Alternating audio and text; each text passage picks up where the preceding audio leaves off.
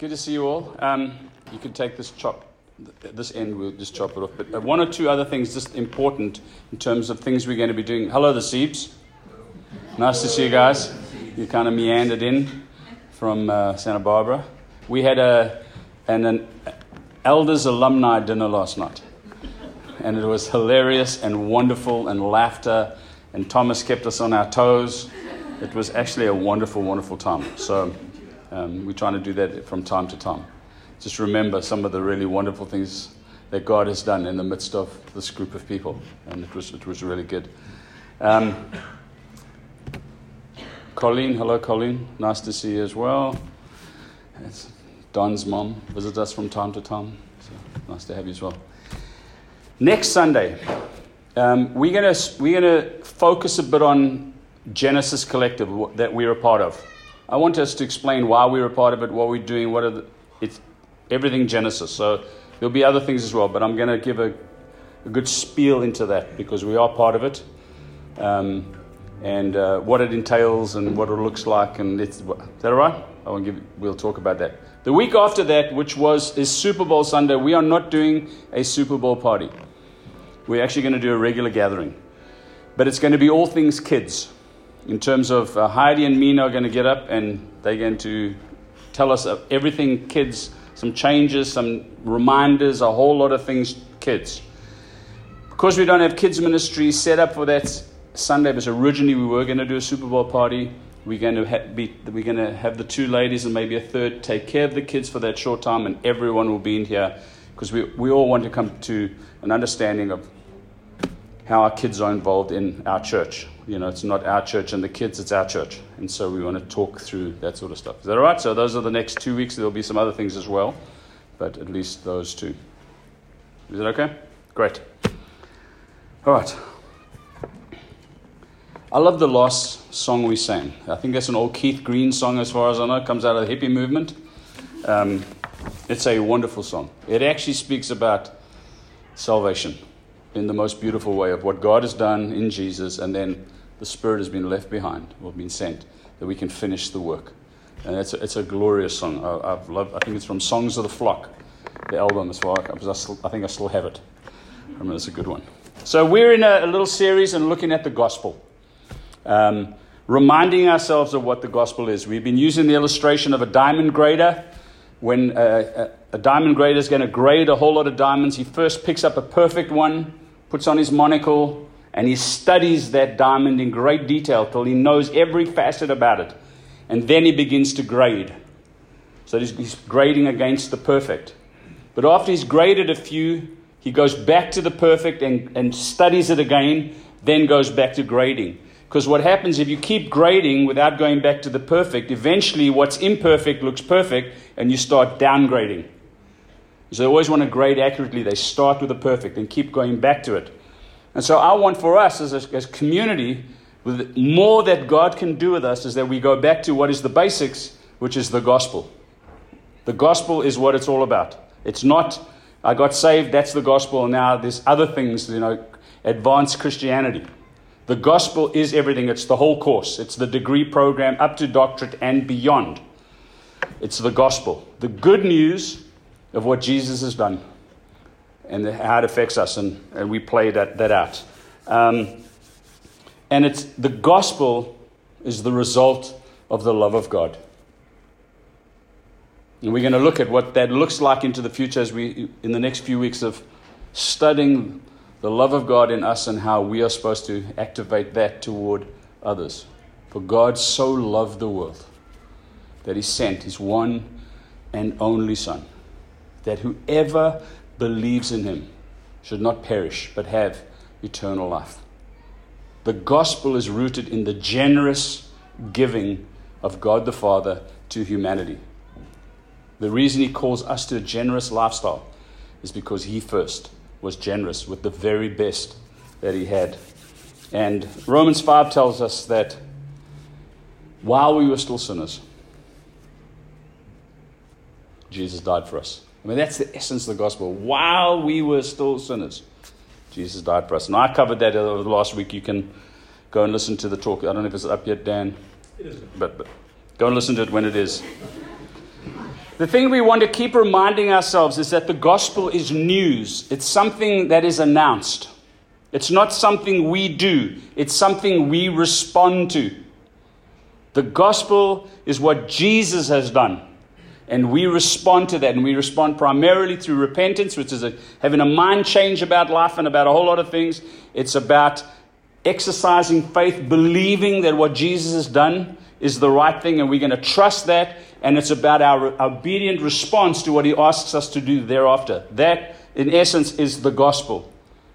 And it's an announcement, it's news that we respond to. Um, as we said, I think the first week, it's not an Instagram filter that we take and we put it over our lives. And today we would like our lives to look more colorful, and we put on the colorful part of the gospel. Tomorrow we'd like our, our lives to look a little more structured and dynamic. So we, the gospel undergirds everything that we do. It should affect actually every area of our life, not just quote this religious sliver. Sliver. It affects marriage. It affects parenting. It affects the where you work. It affects play. It affects state. It affects everything that we do. The gospel for what Jesus has done that flows out into everything that we do, and we'll look at a whole bunch of those in the weeks that lie ahead. And it's important, and I've said this before, but I'm going to keep saying it, that we don't disconnect what we do from what Christ has done. Whenever we get that disconnect, we end up with legalism, which means I have to do in some way to get God to like me, love me, be pleased with me, bless me. We got to settle that in the gospel, through the process of justification, the new birth, which we spoke about last week, and I know um, Brian is going to be unpacking some more of that as, when he comes up next month. That is our identity and God's favor upon us, or is settled. Now we do action, we do good works into our world as a demonstration of what God has done. So we don't disconnect from what we do from what Christ has done. Otherwise, it goes weird. And we don't want it to be weird. We want it to be healthy and solid. And we said that there's threefold dimension to salvation. In the old theological words of justification, sanctification, glorification. They're nice theological words. It's I am. I was saved, I am being saved, I will be saved. It's past, it's present, it's future. Last week we looked at the past. What, is, what does it mean to experience new birth? That happens once. Like when you're born as a human being, it happens how often? Once. Just once. Then there's a whole life ahead of you. Same with the gospel. Same with it. You're born one, and then there's a whole life ahead of you. And so we want to look at the whole life ahead of you part today, really briefly. And Brian will unpack more of that as we go along. But let's start with this story. Think of a baby. Uh, Whitney is going to have a baby one of these days. That baby's been growing inside her womb nine months. That baby's going to come out. The moment, well, that baby already, but when that baby is born, in the natural, they'll hold that baby. That baby will be a perfect member of the human race. You believe that? Perfect member of the human race. Human, fully human. And then what they will do is that they will give that little baby a jacket and a little suitcase with a lunch in and a little thing say, This is how you should live. Put, put him, Koa, on the side of the street. You say, Now have a nice life. What's going to happen? What's going to happen? Baby's not going to make it. The reality in our world is that what people do sometimes. They put their babies on the side of the road. They put them in trash cans. They put them in all sorts of things. Well, spiritual birth is exactly the same. When you are born again, when you experience the new birth from above, you are born. And here you are. The moment you are born again and you receive this new birth, you are perfectly, fully a member of the spiritual household of God called the church. Do you believe that? Yes. All right. And then what we do is we give you a little jacket, a little case with a Bible in, and we say, get on with life, put you on the side of the road, and say, have a nice life. What happens? You die. That's why the world is full of people who received new birth and just went nowhere. They died. Because if you go back to the natural, when little Koa is born, he'll be a perfect member of the human race. But God, in His wisdom, when He created this whole thing, He said, But you need to not be just part of the human race, you need to be part of a family. And I'm going to give you a mom and a dad, I'm going to put you in the family, and they are going to raise you. And for the first few months, they the ones that'll wipe your butt and they'll feed you and they'll do all those things because you can do nothing for yourself, but you will grow. And then they will teach you how to feed for yourself. They will teach you, get potty trained, and they will teach you how to read and how to write. And you will grow and you should mature and become a fully fledged participating member of the human race. And at a certain point in time, you will leave your father's home and you will get married, do whatever, and you'll have a life and you'll start all over again. That's how it's supposed to be. Well, spiritually, the same. When we receive the new birth, you are born. And God, in His wisdom, doesn't just say, Oh, you're a member of the church. He says, No, no, no. I need to put you in a family. And the family is a community, a local church. The, the New Testament is everywhere is about the church in an area. People come into a community. And for those first while, they're helping you and teaching you and showing you how to feed yourself, etc. And go, and then you grow, and then soon, oh, I can feed myself from the scriptures. Oh, I ask, oh, I know what that means. And slowly we grow, we grow, we grow, we grow, and we become mature, fully participating members in the community.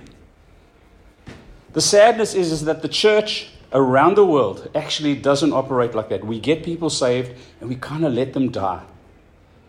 Because we don't get them into this process of maturing, of spiritual transformation, of becoming the people that God wants us to become. So we become fully participating members of the body of Christ that make a difference in the world.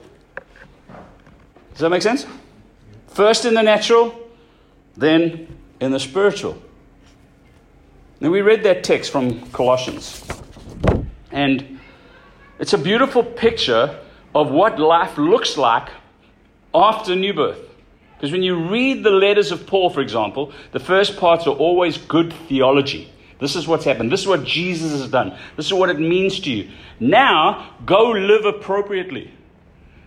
Often he uses the words, live a life worthy of the calling that God has given you. Well, that takes some effort, that takes some work, and we want to look at that a little bit today. Ephesians chapter 2, verses 9, starting in verse 19 says, Consequently, you are no longer foreigners and strangers, but fellow citizens with God's people and also members of his household, built on the foundation of the apostles and the prophets. We'll talk about Genesis next week. With Christ himself as the chief cornerstone. In him, the whole building is joined together and rises to become a holy temple to the Lord. And in him, you too are being built together to become a dwelling in which God lives by His Spirit. There's a building process happening. We are part of that building process. So we see something great be established that God in, fills fully for the sake of reaching the whole world.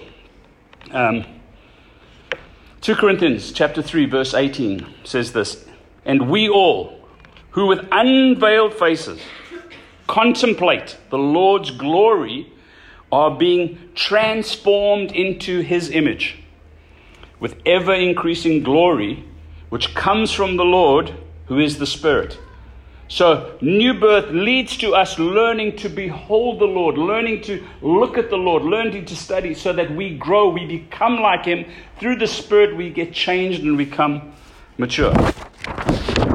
All right? So, last week was justification. This is what it means to receive new birth, to be saved, to be justified, to be declared righteous, to stand fully before God, clean, perfect, whole, identity secure. But now we're looking at this process of growing up, becoming mature, being transformed into the image of Jesus. And so we're going to look, as we did last week, we looked at a bunch of words like justification, and we looked at words like blood and sacrifice and substitution, all those things. We're going to look at four words today. The first one is spirit, the spirit. Um, not because I think you don't understand, but the spirit is the third person of the triune God. That part of God that is on the earth with us today is the Holy Spirit. Where is Jesus technically? Seated at the right hand of the Father, interceding on our behalf.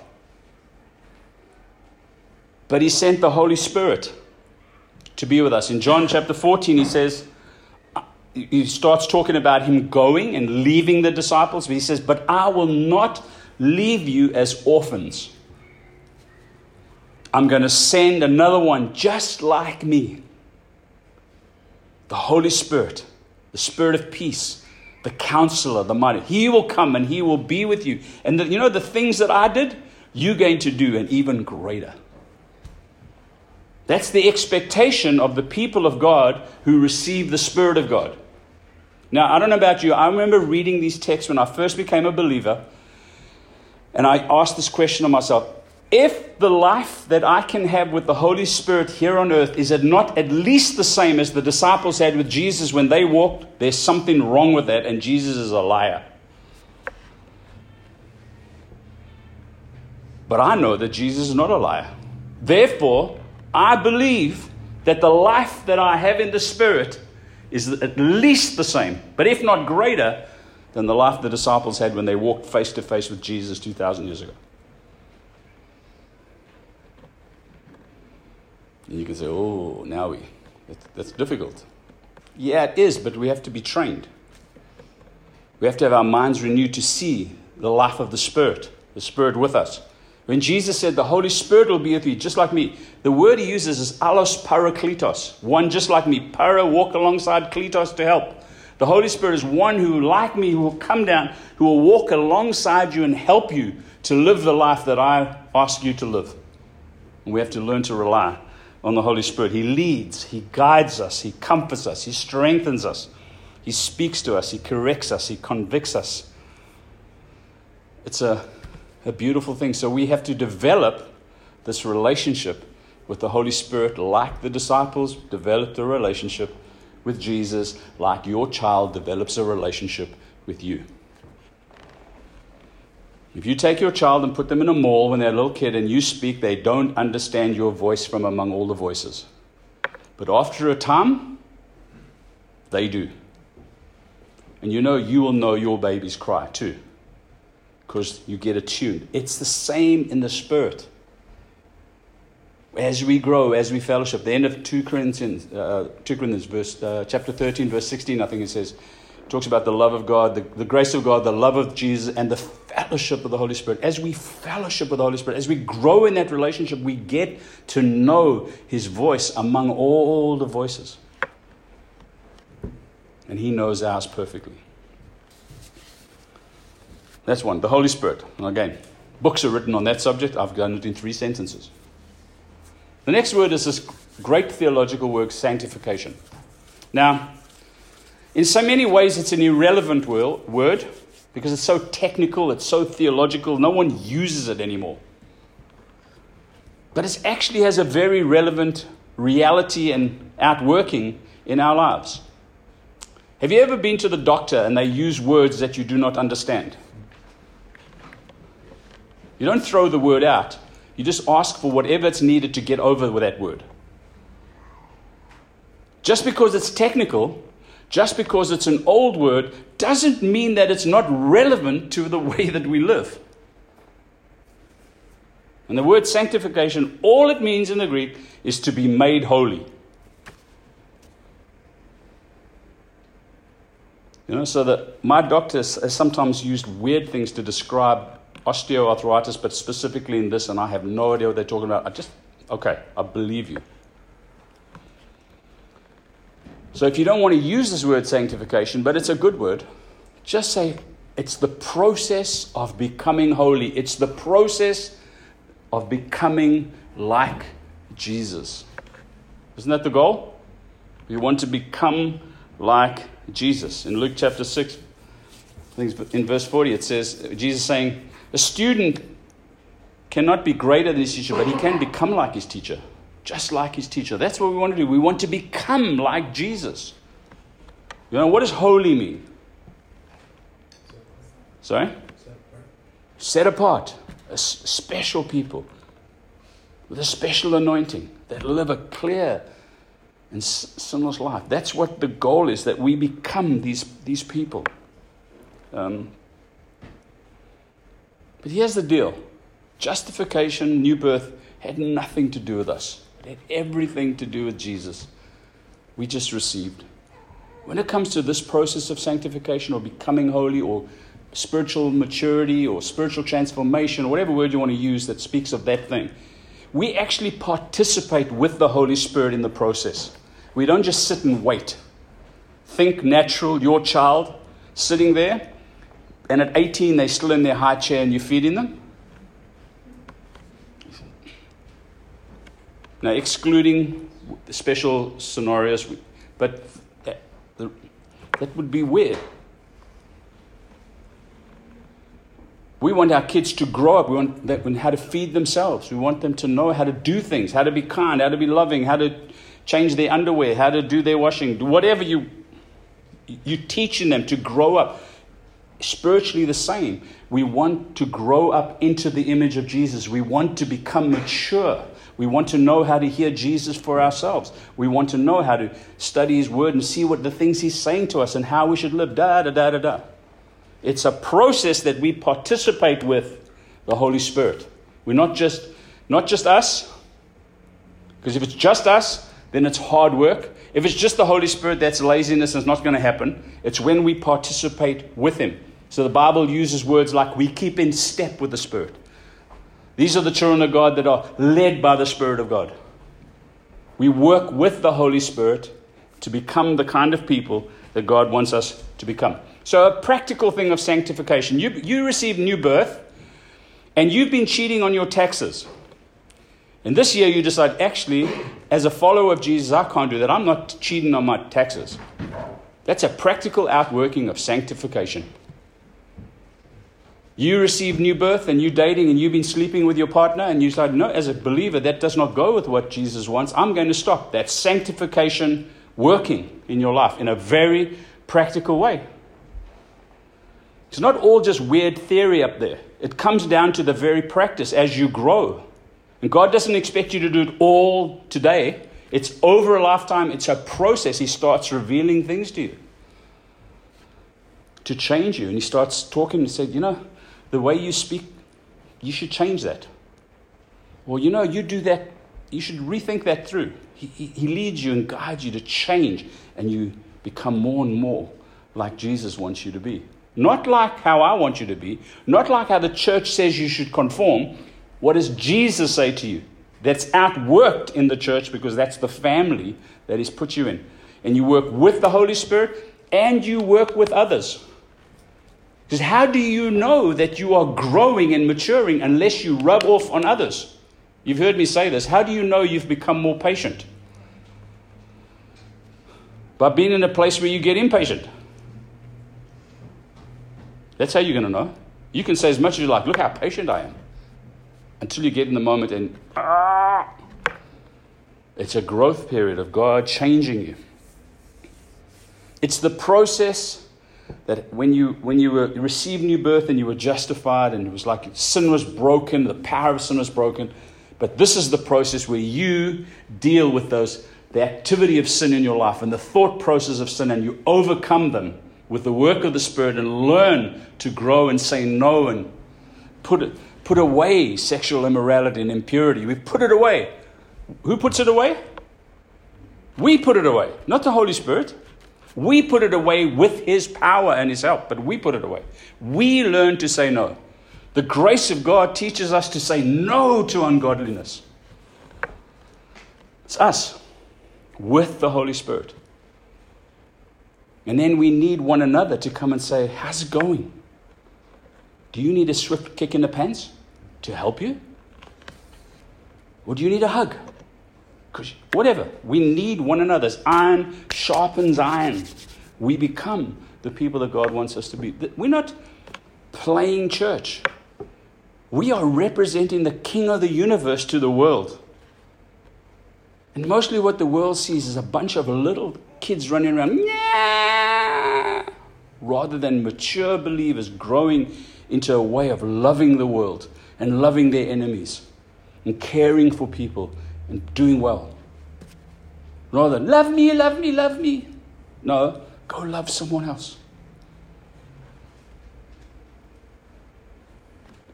All on the same page? When does sanctification end? Anyone here fully sanctified yet? Got it? No. It ends when Jesus wraps it all up. And then you, in a twinkling of an eye, you will be like him. And you can say, well, why sanctify then? If that's going to happen in 40 years when he comes back or whatever, and I'll be like him in a twinkling of an I'll just chill out. No. It's 40 years where you have not lived the life he wanted you to for the sake of the world and for the sake of being his representative on the earth for those who don't know him, etc., etc., etc. But we are really content to get people saved and just stop there. I'm going to say this, and I hope this kind of makes sense. I'll unpack it sometime in the future. The church, like this, is not primarily for those who do not follow Jesus. This is primarily for those who do follow Jesus to be instructed and helped and coached to become the people of God. Go, go look at the New Testament. Go look at the gatherings. They, were they weren't for the unbelievers, they were for the believers. As soon as we make meetings primarily for the unbelievers, then what we do is we dumb everything down because we, want to, we keep going back with the new birth. You know, please believe that's important. But we don't grow. It's like saying, in our family, all we do is have babies but we never mature the ones we've got.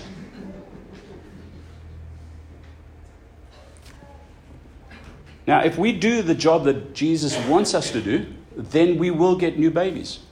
Why? Because your life will begin to count out there and will be a reflection of Jesus, and you will make a difference. And make sense? That doesn't mean don't bring in people who don't know Jesus. It doesn't mean that at all. In, in 1 Corinthians 14, Paul writing says, when they come in and everyone's prophesying, they'll fall on their faces. Say, Surely God is in this place. So they were unbelievers, but that's not the focus. So when we get to attractional church and all, it's all about making people feel like, no, we want to grow so that we make a difference in the world. I want each one of us to be Jesus to the world wherever you're at on the journey. You know, if you are just be, become a believer, God doesn't have the same expectation of you as He has someone who's been walking with Him for 40 years. You don't have the same expectation of a one year old as you have an 18 year old. We're growing. And it's a wonderful, wonderful thing. We are being transformed. Paul writes, Be transformed. How? By the renewing of your mind. Transformation, metanoia be transformed, shaped, maturing by the renewing of your mind. As you receive more of the Word of God and you learn things and you face difficulties and you deal with them properly, so your mind changes. Um, uh, repentance, metanoia. Uh, metamorphosis is the other one, sorry. Metanoia means change your mind. You change by the renewing of your mind. As you are faced with more and more of God's reality and His kingdom, and your mind changes, you have spiritual transformation that begins to take place in you and you become more whole. And that's what we want. Here's the bummer though it really takes a lot of work, it takes some effort, it takes some discipline, it takes some training. And Paul writes, said, I went into training. I run as if I want to win the prize. I mean, I'm beat myself up. Why? Because I want to do it well. He's not beating himself up because he's flagellating because he's trying to please God. He says, no, he's beating himself up so that he can stay true to the calling that God has put upon him. It takes some effort. In Philippians 2, Paul writes this, you've got to work out your salvation with fear and trembling. You are saved, but now you've got to work it out into its fullness. Take some time, take some effort. It doesn't just happen. Just like raising kids. It doesn't just happen. And you can have, you know, kids will grow physically if you don't do train them. They'll still grow if you feed them. But they'll just be not really helpful to society.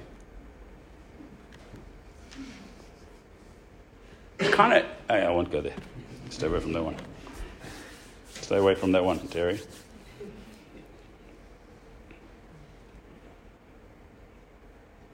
The thing that's opposite of a bummer, which is good, is that it's over a lifetime. Doesn't expect it to happen today. It's over a lifetime.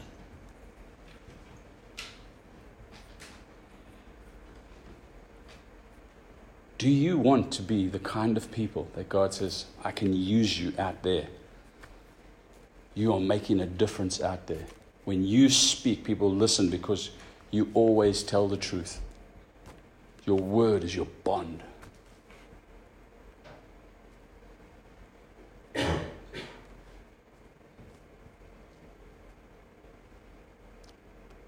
I'll go quickly. Third word is fruit. That's a sign that sanctification is taking place, that fruit begins to emerge. There's no fruit ever, there's something not right. We've got this avo tree in our backyard. It's been there two years. It's no fruit. I'm to, doesn't, I'm going to cut it down. Why? We need to produce fruit. Um, John the Baptist actually started said, "You need to produce fruit in keeping with repentance. That's what he said to the religious people. You've got to produce fruit. Jesus, at the end of the Sermon on the Mount, said, You'll know them how? By their fruit. John 15, when Jesus is talking about him being the vine and how we abide in him, it's so that we can produce fruit. What is the fruit? Spirit. Fruit of the Spirit. Should we read them quickly? I won't read the whole text that we put up there. Uh, verse 16 walk by the Spirit. That's a wonderful one. Then we'll jump to verse 23. But the fruit of the Spirit, the fruit of the life in the Spirit, the fruit that this Holy Spirit that's walking alongside to help us, that He produces in us when we do the work of participating with Him in our maturing process, is love, joy, peace forbearance, kindness, goodness, faithfulness, gentleness, self control. Isn't those good? Patience is the one. Forbearance, patience. 1 Corinthians 13 love is patient, love is kind. How do you know you're becoming more loving? You become more patient and more kind. Don't start with your partner on Love keeps no record of wrongs. Don't start there. Start with love is patient, love is kind. Start there. You'll get to it keeps no record of wrongs. But that's not the first one in the list. Fruit of the Spirit's love, joy, peace, patience, kindness, goodness, faithfulness, gentleness, and self control. Against such things there is no law. Those who belong to Christ Jesus have crucified the flesh with its passions and desires. Since we live by the Spirit, let us keep in step with the Spirit. The spiritual life. If we trust the Holy Spirit, will lead us to the things that we need. And then finally, which we'll cover this one in a great more detail, is this, the word obedience, which we do not like. It's such a horrible word in our culture to obey. No one wants to obey anything anymore. We don't want to obey the laws. We want to travel through traffic lights. It doesn't really matter. But it's actually the way to embrace the process of becoming holy is obedience. Think of the Great Commission, which we will cover in detail. Go into all the world, make disciples of all nations, or go as you go into your world, make disciples of everyone you come into contact with, baptize them in the name of the Father, the Son, and the Holy Spirit. And what's the next thing? Teach them to obey. Obey what? Everything I have commanded you, all the teachings I've given, teach people to obey that. Because when you do that, you will grow into maturity. What's the essence of what we could call to obey? The great commandment. Love the Lord your God with all your heart, your soul, your mind, your strength. Love your neighbor as yourself. That's in essence. We teach that. We have to teach us how to do that. You know how you have to teach your kids how to be kind in the sandpit and not bite the other kids? Well, you got to, we got to teach ourselves and teach each other how to be kind and loving in, to our world. And we'll cover this in a whole lot more detail. But obedience to Jesus and obedience to the word of the Spirit in us as we keep in step with Him and we hear His word and we respond is how we will grow. All right. Say this again, which we've been saying each week. If you win people to biblical principles and biblical values, but fail to win them to the biblical Christ, you will simply create religious people who lack the power to change. We will just have tidy unbelievers who go to church. But we want to introduce people to the biblical Christ. Yesterday, the day before, I had a conversation with a young man in my house, and he asked me something about Jesus. He just someone who was a believer, doesn't seem to be going to church, asked me some questions, and I, I had I eventually just felt no. You need to explore Jesus, because I can tell you a lot of things, but you need to explore Jesus. And how do you want to find out about Jesus? Go read the Gospels Matthew, Mark, Luke, and John. That's where you're going to find out primarily about Jesus. That's the biblical Jesus. If you want to be a Christian, that's the Jesus you want to become like, not some figment of the imagination, the biblical Jesus. And if we introduce people to that Jesus, who then gives us his spirit, we will then receive the power to make the changes necessary to become mature, whole people of God. Is that all right? There's no trickery here, there's no secret knowledge. It's all here. And go read about Jesus. Like if you want to go read about Winston Churchill or find out, go read. You go read something about him. You can't go talk to him. But you know something? When you find out about this Jesus, what will you discover? That you can talk to him. Why? Because he's alive. He's not dead.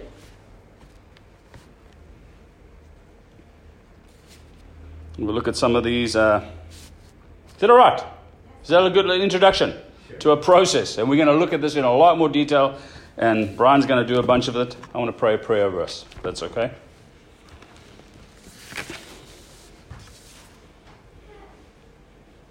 It's from 1 Thessalonians chapter 5.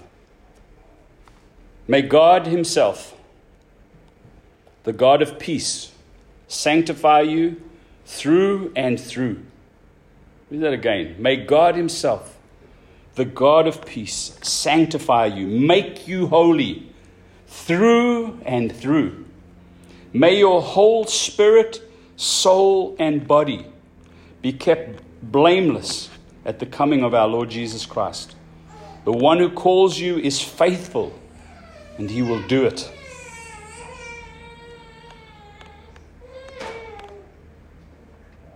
And we all said, Amen.